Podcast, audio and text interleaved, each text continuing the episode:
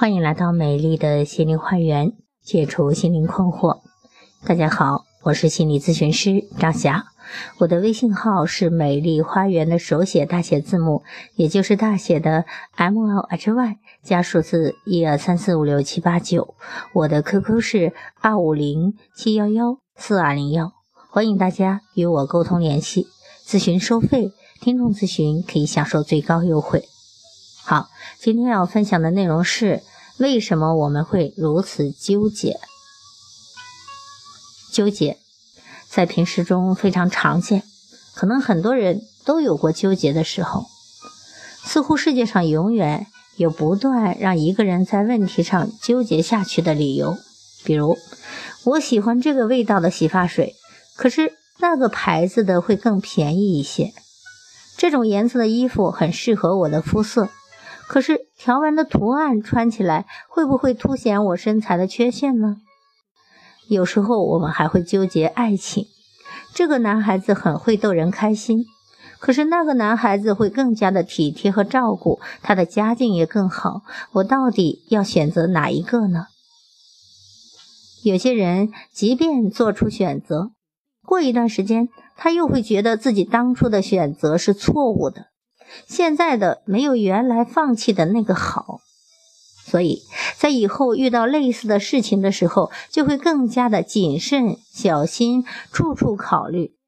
本来适度的紧张，也是一种对人体有益的本能，因为它能够时刻的提醒人们危险的存在，让人们更好的去保护自己。但是，当这种紧张、恐惧感变得过分的时候，就会给人造成一种压力。为什么会纠结呢？做出选择是一个心理的过程，是一个不断的循环取舍的过程。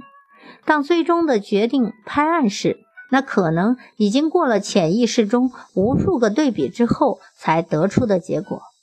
做决定的过程可以是理性的，也可以是非理性的。我们之所以很难做出决定，是因为某些对比的过程碰触了我们心中的某些准则或者价值。接下来的问题就在于，我们需要把这些可选择的选项，按照它们吸引我们的程度做一个排列，同时呢，还要考虑进去那些不可碰触的准则。有的时候，即便列出了首选的选项，还要考虑如果目的不能够达到，是否还有候补。那个未选选项总有它存在的优点。其实，现实中的很多人选择仅仅是出于个人的喜好，比如选择某种食物或者选择某件衣服之类，其实仅仅出于喜好而已。简单的划分。我们会发现，生活中有两种人：一种人看到的世界是非黑即白的，是爱憎分明的，是选择明确的；而另外一种人却是过度的灰色的，没有界限，模棱两可。研究人员发现，一个人若经常出现纠结的情绪，也就是所说的灰色世界的人。碰到的心理学家所谓的矛盾情感的机会就较多，而那些观点明确的人出现这种矛盾的机会则比较少。在某些情况下，可能纠结有益，而有些情况则不然。虽然不能非此即彼地将人们划分为是否属于矛盾情感人群。但是总体而言，倾向于自我挣扎的人，在其一生中的各个领域做选择时，都会相当的举棋不定。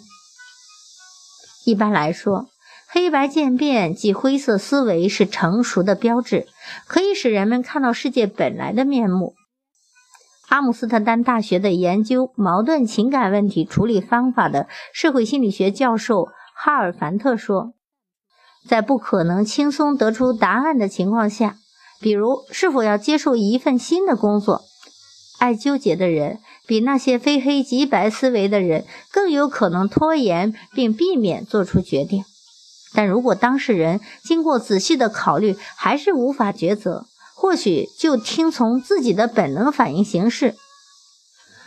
哈尔凡德博士说，他在遇到难以抉择的情况时会抛硬币。如果硬币落在反面朝上，而此时的他的本能反应是消极的，那么他就知道自己下一步该怎么做了。当然，还有很大一部分环境和性格的原因，在特定的情况下，强烈的希望得出结论的人倾向于非黑即白的思维模式。而自相矛盾的人则认为事态悬而不决对自己更为舒服。如果一个人的父母就会犹豫不定或者反复无常，在这种环境下长大的孩子，很可能在未来的感情生活中也会产生焦虑和不确定。同时，完美主义倾向的人也比较容易在具体的事情上纠结，因为他总是不能够达到自己心目中最理想的状态。另外一些人则是因为害怕承担自己选择的后果而选择了逃避，不断的纠结会拖延做决定的时间，